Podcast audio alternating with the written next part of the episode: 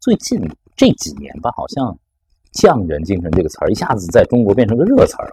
对，其实我这个，其实我这个这个这个点子，其实我三四年前就一直在想。嗯，就是日本，它这个我采访那么多，二十年做这个中日之桥，采访那么多日本的企业，其实每采访一个日资日企的一些老总，或者见一些日本的一些民营企业家，其实每见一次，我都有一些感触，就是说我见到了一个过去的一个中国人，有时候会说这种感觉，为什么呢？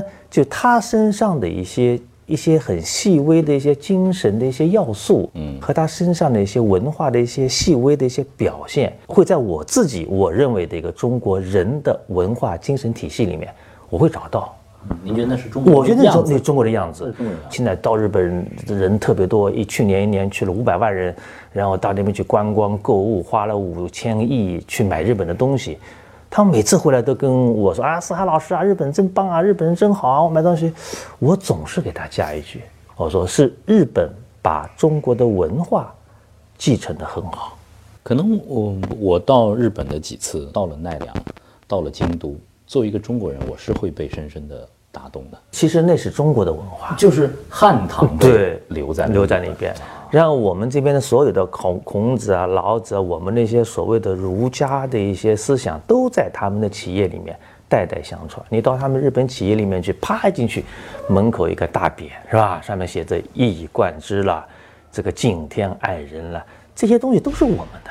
但是你说让我让让你现在进一个中国的企业，你说进去一个大门口有这样一个有一样的中国的古训有吗？现在呢，很多民营企业家呢，倒是我身边接触的，他们也在渐渐的从这个中国的文化里头啊，嗯，在找一些思想的养料，嗯，他们也觉得自己的整个团队建设，不包括要做百年老店，缺的就是这个东西。这个就是对，这就是就是那正好今年的三月份，又是这个李总理在他的工作报告里面说到了一次，最新提出了一次，最早提了一个工匠精神。那么这个呢，正好，呃，我想，哎，这跟我的这个。这个这个工匠精神，这个正好是我契合的。那我说 OK 的，我就来主办一次有关工匠精神的这样的研讨会，效果非常好。对，那天我在现场听的时候，我觉得还是很有养料，很多启发。但是另外一个角度就是，是不是现在我们国内呃很多的媒体啊都在谈工匠精神？是不是真的是我们的社会里头太缺这个东西了？就是说我们现在人人在讲这个工匠精神，但这个精神怎么办？你怎么样把它作为一个体制，作为一个企业的一个文化，作为一个社会的文化，把它固定下来？这个我觉得很重要。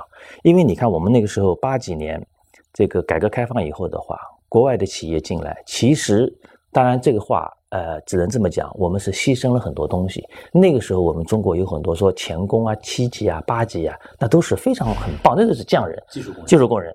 但是呢，因为大量的开放了以后的话，外国企业进来。要你做什么，只是代加工而已。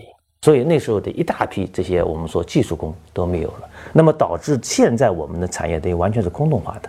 那么在这空洞化的情况之下，IT 出来了，网络出来了，卖的东西人在满天飞，但是谁在做，没有了。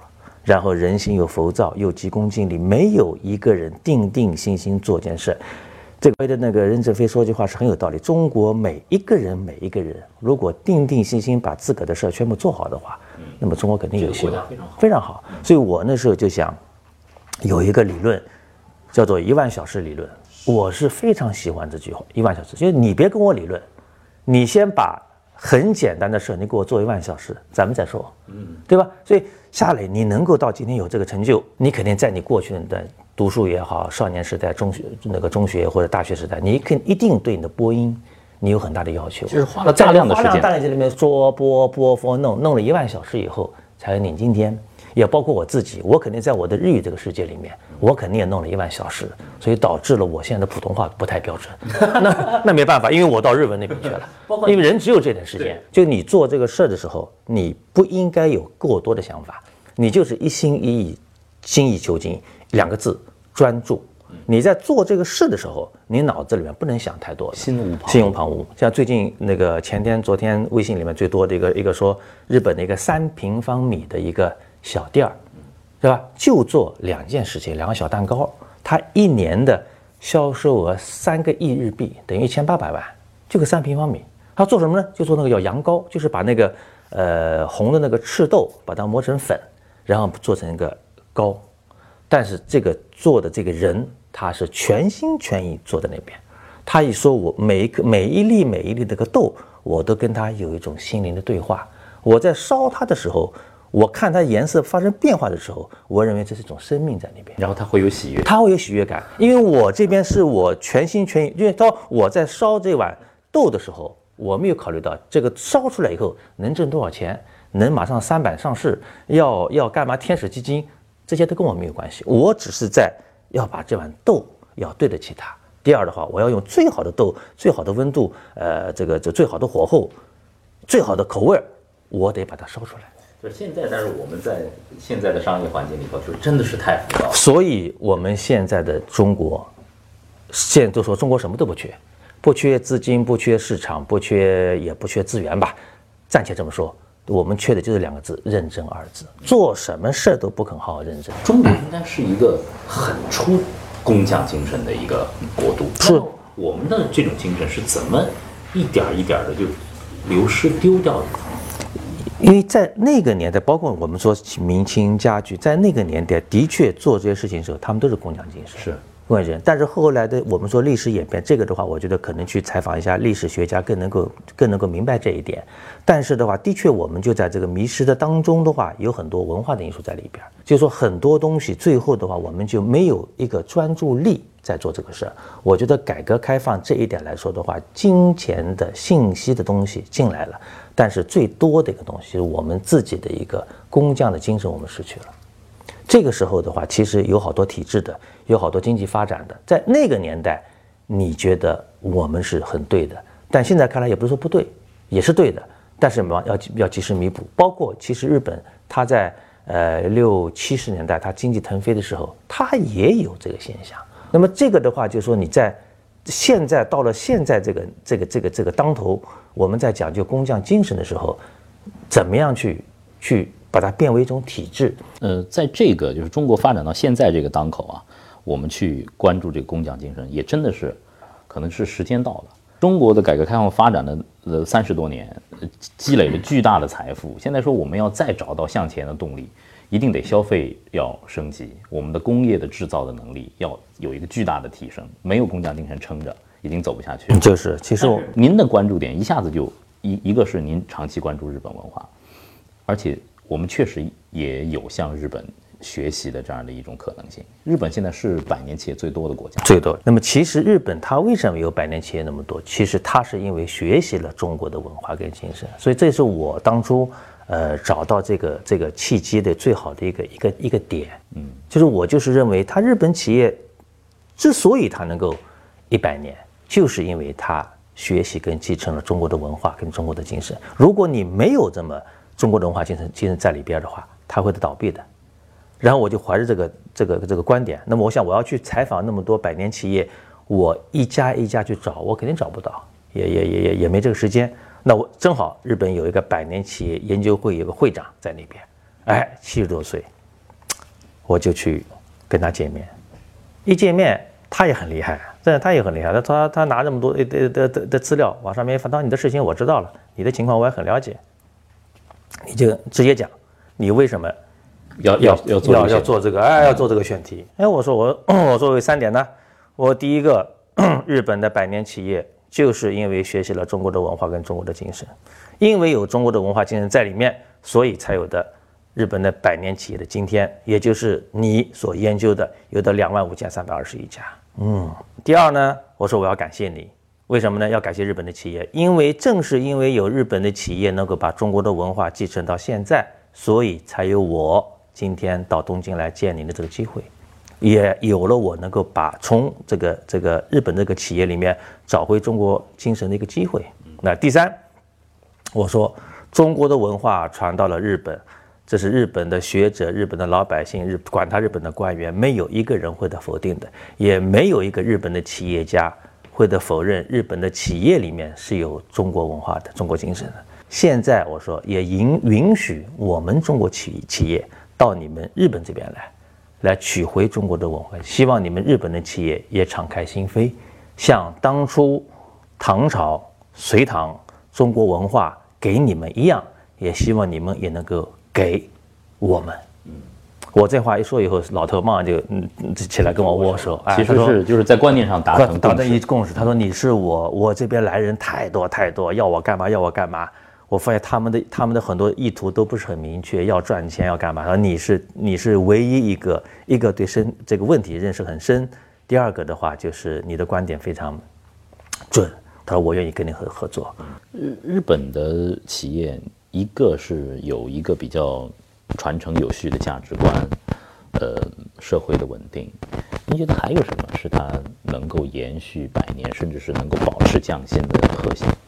嗯，这还是怎么讲呢？还是跟跟一个社会的我们说结构跟社会的发展的过程还是有关系的，还是有关系的。就是日本它这个这个社会，它这个四五年它战败了以后的话，其实它的这个社会。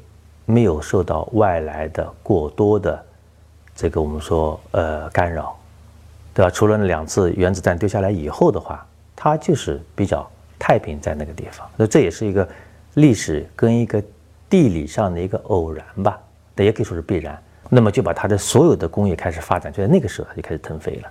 那么在这个年代里面，它社会的变动变革，呃，大的革命什么都没有。那么在这个情况之下，他就相对他就有一个固定的一件一件一件事情，他就容易把这份职业作为自己的终身职业来做。那么第二的话呢，整个社会呢又没有给你造成太多的一种我们说诱惑，你要干嘛？你这要干嘛？那边干嘛？也没有。一方面匠心有序，它会带来稳定。嗯，但是。人们说日本失去了二十年，日本的年轻人说：“我在这儿的体系当中，我没有创业的土壤，我看不到希望。”嗯，这怎么办？对，就是说这个呃，失去的二十年呢是一种说法，还有一种说是二十年呢是夯实的二十年，各有各的说法，不对，因为因为在不管怎么讲，这二十年以来，诺贝尔奖里面，日本还是仅次于美国，还是很多的。第二的话，这二十年以来，整个工业产业的。我们说这个 license 这个专利专利，它还是第一位，说明它还在那边开发，是不是？第三的话，它的服务，日本这二十年其实它经济这个 GDP 发展几乎就是零，然后它还日日币还在贬值，但是你发现一个很有趣的现象，日本的服务几乎没贬过，没有下降，没有下降。包括你过去八百块钱一碗一杯一杯咖啡，二十年前跟现在还是这样的，还是。您理解匠心里头有一些什么核心的元素？何谓匠心？哎呀，这个是真的是真的是很真的是在在在在中国，真的是目前当下这个这个这样一个气氛里面，你说匠心，别人都会的说你有神经病，没有人在做匠心的事，也没有匠心的文化。但是你没有这个匠心，你做任何事情真的是很难很难。那我认为匠心的话，就是第一个。一万小时理论就是，你先别跟我理论这件事情，你给我做一万次或者一万小时，心无旁骛，你把这件事情专专心心、精益求精，先把它做好，专注专注。第二呢，我认为这还是一个嗯社会的问题，就是说，社会的大环境应该保证人往匠心里面发展。他干了十年、二十年，其实到四十岁左右的时候的话，他那个时候身上就具有了一种匠人的精神了，对不对？匠人的精神，那个时候的话，我认为可以给他两个选择：一个，你继续把你的匠心把它发展下去，作为你职业里面的一个一个一个能人；第二个的话，你有管理才能，OK，你拖出来，小一点你管理公司，大一点你管理社会，一个团队，团队，对吧？你出来人大，你出来区长。没问题，但所有这些东西都建立在你首先本身你是个匠人。那么第二、第三的话呢，要给匠人要给他一个制度的一个保证之后，还要给他一个金钱上的保证。你哪怕是一些小的手艺工，哪怕是一些呃学学学木材的、做做筷子的、呃这个修修皮鞋的都没有关系。你只要具有匠心，你有这个手艺，你的收入一定不差。那么这样的话呢，人人都会往这方面发展去了。因为你现在没有的话，那么很多人就开始说，哎，我这个反正那我就就钻营到那些管理啊、权力啊这些圈圈子里面去，那这社会不就乱了吗？就是现在我说说到匠人，我说匠人应该是他相信一种缓慢，甚至是低产量都没有问题。然后做完一个产品之后，他能够骄傲的把自己的名字刻在上面，刻在上面。然后呢，就像您说的，就算是做一块豆糕，我也是跟他有交流。我很，我我带这种骄傲把这个产品端到你的面前。就你到这个日本的这个这个超市，到日本的这个我们说这个菜市场里面，你会感动的一个原因，他对于他生产这个东西，他这个说是叫叫怀着一种真心，他去造。这份东西，对，那么造这个东西的时候，是为了满足你的客户，而不是满足我的私利。所以他说叫先义后利，是吧？你首先想到是个义，情义，呃，忠义，然后再是个利。如果你在生产的时候想好，哦，这东西，哎，随便弄弄，我只要能够写写到一一一方里好，能够能捡则捡，能偷则偷，先想办法把这个东西给卖掉。然后钞票进来，这个就完蛋，这是不可持续的。这个完蛋。那么这个的话，就为什么我这个山寨产品这么多的原原因之一，就在于我们很多东西的话，只考虑说先把东西卖了再说。对。至于至于三聚氰胺就加到。呃，加去啊。至于你这个后面的这个后呃这个呃维护啊，后面的声誉，这跟我没有关系。我先这个捞一钞，现在钞票捞到再干。匠人之心啊，可以说是中国现在最热的一个词汇。但是我们真正的回到匠心的本源，我们必须看到呃中国的传统文化当中给我们的滋养。刚才四海先生也提到了术和道的关系，只有我们回到了中国的传统文化当中，我们才能够真正的把匠心给找回来。那么在雅痞客厅当中，我们一期一期的为大家去贡献这些节目，我们把呃。优质的嘉宾请到雅痞客厅和大家分享，我们也希望有这样的一个匠心，呃，把自己的用心植入到互联网的土壤当中，让它生根发芽。你这个话说出来以后的话，你得节目一直做下去啊。对啊，对啊，对。所以你到美国去搞英语，看来又得黄了，走不了了，走不了，把把自己深度套牢，深度套牢。懂了，谢谢，谢谢。下次您再来，我觉得还可以聊一期什么？聊聊期教育。